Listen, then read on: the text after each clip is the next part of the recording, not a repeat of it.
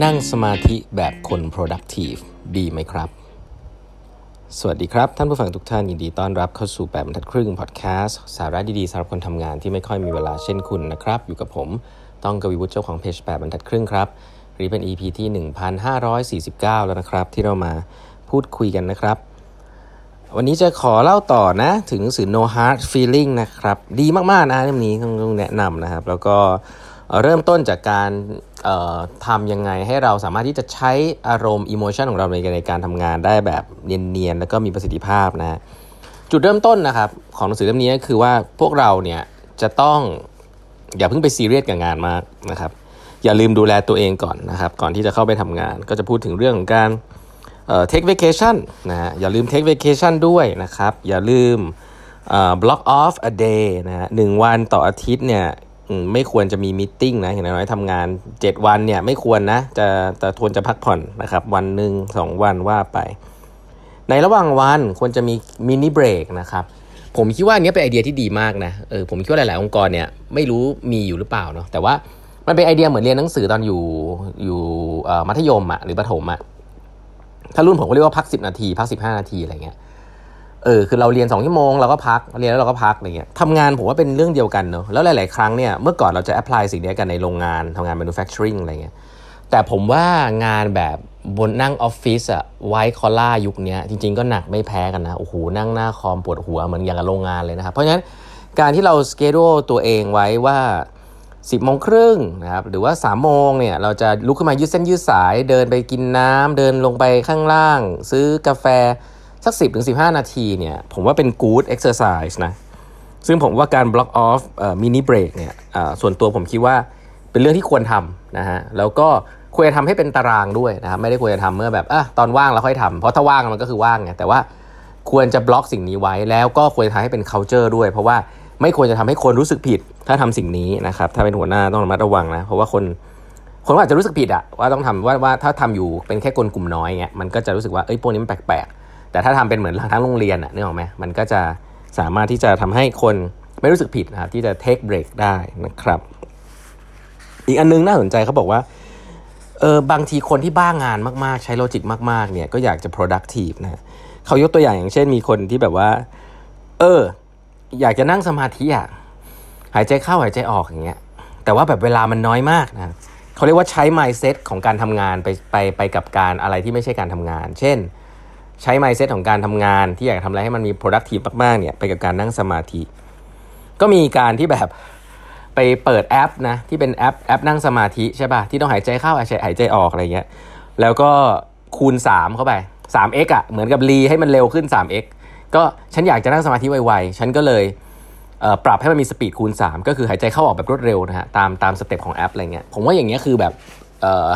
ก็คืออันนี้ก็คือบ้าบอเล็กน้อย ก็คือว่าอยากจะ พอถึงเวลาที่จะ relax นะครับ เวลาที่ take vacation แต่กลับรู้สึกอยากจะ efficient ขึ้นมาซะงั้นอะไรแบบเนี้ยเพราะฉะนั้นแล้วระมัดระวังให้ดีถ้าคุณเป็นคนแบบนั้นนะฮะ เวลาที่คุณพักผ่อนเนี่ยมันต้องเขาใช้ว่า unproductive ได้นะคุณ unproductive เพื่อที่จะ productive นะการพักผ่อนมีความสำคัญมากนะครับคือมันทำให้คุณสามารถ productive ในเวลาที่คุณควรจะ productive ได้ เมื่อคุณต้องตั้งใจทำงาน ก็คุณพักผ่อนเพียงพอ สิ่งนั้นแหละฮะจะทำให้คุณ productive ไม่ใช่ว่าโอ้ย เดี๋ยวฉันนอนแป๊บเดียวพอฉันขึ้นมาว่าะฉัน productive ฉันออกกำลังกายฉันรีบวิ่งรีบวิ่งนะครับแล้วก็รีบรีบมารีบมาทำงานต่อ หรือว่านั่งสมาธิเล่นโยคะรีบทำรีบทำพวกนี้ต้องระมัดระวังให้ดีนะครับว่ามันอาจจะไม่ได้ช่วยอาจจะมีผลเสียด้วยซ้ำเนาะเเพราะฉะนั้นการเเขาบอกว่าการการเบิร์นเอาท์คำว่าคำว่าเบิร์นเอาท์เนี่ยจริง ๆ แล้วเนี่ยมันเป็นศัพท์ใหม่นะแต่ว่าเบิร์นเอาท์คืออะไรในหลักในในในในมุมมองของคนเขียนเนี่ยเขาบอกว่าเบิร์นเอาท์เนี่ยคือเหนื่อยแล้วก็เบื่อนะครับซึ่งมันมีความ เเกิดขึ้นบ่อยๆ ซ้ำๆ มี3 s i g n a l นะที่บอกว่าอาจจะเป็นเรื่องทำให้คุณเกิดเบิร์นเอาท์ได้ ข้อหนึ่งคือ emotional exhaustion นะครับคือคุณรู้สึกเหนื่อยอยู่บ่อยๆ เหนื่อยอยู่ตลอดเวลานะครับแล้วก็ไม่เริ่มมีปัญหากับการนอนนะครับอันนี้มีโอกาสที่จะเป็นเบิร์นเอาท์อันที่ 2 depersonalization คือคุณคุณเริ่มเป็นคนมองโลกในแง่ร้ายนะประชดประชัน cynical นะฮะแล้วก็เริ่มจุกจิกกับเรื่องเล็กๆ น้อยๆนะครับ เเริ่มลำคาญเล็กน้อยเช่น มีคนเคี้ยวอาหารเสียงดัง มีคนพิมพ์งานเสียงดัง หรือคุณเห็นอะไรแบบขัดใจไปเสียหมดนะคือหงุดหงิดง่ายอะอันเนี้ยคุณมีสิทธิ์จะเป็นเบิร์นเอาท์ก็อันสุดท้ายนะฮะคุณรู้สึก disconnect กับโปรเจกต์ที่คุณทำอยู่ครับคือเมื่อก่อนอาจจะสนุกตอนนี้มันเริ่มไม่สนุกแล้วนะครับ ก็แสดงว่าคุณอาจจะเบิร์นเอาได้นะครับ อันนี้คือเบิร์นเอาเนี่ยเป็นสิ่งที่เกิดขึ้นได้นะครับ ต้อง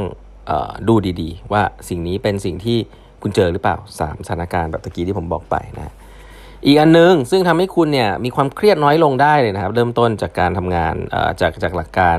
อันนี้นะครับ คือ stop overestimating your importance ครับคุณเคยรู้สึกเซอร์ไพรส์ไหมฮะว่าเวลาตอนที่คุณป่วยหรือว่าคุณไม่อยู่ลาไปนานๆแล้วคุณพบว่าออฟฟิศมันก็ยังรันได้ปกติเหมือนคุณไม่อยู่ เหมือนคุณอยู่ คือเขาบอกอันเนี้ยสำคัญมากนะฮะเขาบอกว่ามันดีนะที่คุณเป็นคนที่จำเป็นในองค์กร แต่ว่าหลาย ๆ ครั้งเนี่ย เพื่อร่วมงานคุณก็อยู่ได้โดยที่ไม่มีคุณนะครับ ในงานหลาย ๆ อันส่วนใหญ่เนี่ย งานมันไม่มีวันเสร็จหรอกครับ งานไม่มีวันเสร็จ งานไม่ได้ต้องการคุณอยู่คนเดียวนะครับ เพราะฉะนั้นแล้วเนี่ยไอคอนเซปที่คนชอบคิดว่า no one else can at my company can do the work while I'm away อันเนี้ยก็เป็นคอนเซปที่จะทำให้คุณเครียด แล้วก็จริงๆก็ไม่ถูกต้องครับผมเนี่ยเคยเล่าจากงานในตำแหน่งที่สำคัญมาครั้งสองครั้งเนี่ย ต้องบอกเลยว่าองค์กรไปต่อได้ดีเลยฮะเออดีกว่าเดิมอีกนะมันก็มีคอนเท็กซ์ของมันครับช่วงแรกอาจจะมีแบบเขาเรียกว่าต้องปรับอะไรบ้าง แต่องค์กรมันใหญ่กว่าตัวคนมากครับ ไม่มีแหละครับ องค์กรที่แบบว่าขาดคนคนหนึ่งไม่ได้นะครับ น้อยมากน้อยน้อยครั้งมาก เพราะฉะนั้นเนี่ย หลาย ๆ ครั้งเนี่ยเราเราอาจจะเจอคนชมเยอะในองค์กรหรืออะไรเงี้ยจนทำให้เรารู้สึกว่าเขาขาดเราไม่ได้ เรากลายว่าเราเครียดซะงั้น ไม่กล้าลาไม่กล้า take vacation I can't go on vacation the whole operation will fall apart ความคิดอย่างนี้ส่วนใหญ่ความคิดที่ผิดนะฮะแล้วก็ค่อนข้างหลงตัวเองทีเดียวนะครับ ต้องระมัดระวังให้ดีนะครับการที่คุณยกโทรศัพท์มือถือขึ้นมาดูบ่อย ๆ ก็ทำให้คุณเดรนนะเรื่องพวกนี้ basic basic นะ distraction จากโซเชียลมีเดียจากอีเมลเนี่ยหลาย ๆ ครั้งเป็นสิ่งที่ทำให้คุณเครียดสะสมโดยที่ไม่รู้ตัวนะครับอีกเรื่องหนึ่งก็คือเขาเรียก positivity paradox นะครับก็คือว่าคุณคาดหวังกับความสุขข้างหน้า คนทำงานเนี่ยจะคาดหวังความสุขข้างหน้าค่อนข้างเยอะ เมื่อฉันทำอันนั้นได้ฉันจะ happy เมื่อฉันได้อันนี้ฉันจะ happy เมื่อฉันได้นั้นฉันจะ happy แต่ไอ้ concept นี้จริงในการทำงานเนี่ยก็ต้องบอกว่าจะทำให้คุณไม่ happy เลยนะเพราะว่าคุณจะเจอสิ่งที่คุณอยากได้เพิ่มไปเรื่อยๆนะครับในการทำงานก็เช่นกัน คือไม่ไม่ใช่ว่าผิดนะ คุณอยากได้เงินเดือนเพิ่มคุณอยากโปรโมทอันนี้ได้ แต่ถ้ามันมันมากจนเกินไป จนคุณไม่มีความสุขกับงานปัจจุบันเลยเนี่ยอันนี้ต้องระมัดระวังนะครับต้องระมัดระวังมากๆว่า อย่าคาดหวังว่า reward จะทำให้คุณ happy แบบ sustain นะจริง ๆ แล้วคุณควรจะหาโอกาสพักผ่อนหาความสุขในการทำงาน ไปพักไปทำอะไรเงี้ยจัด balance ชีวิตตัวเอง มากกว่าที่จะตะบี้ตะบันทำแล้วคาดหวังความสุขในข้างหน้านะครับเอาเริ่มต้นแบบนี้ก่อนว่าจัด balance แบบนี้ก่อนครับทีเนี้ยเดี๋ยวอันถัดไปเนี่ยจะค่อยๆเล่าให้ฟังนะฮะว่า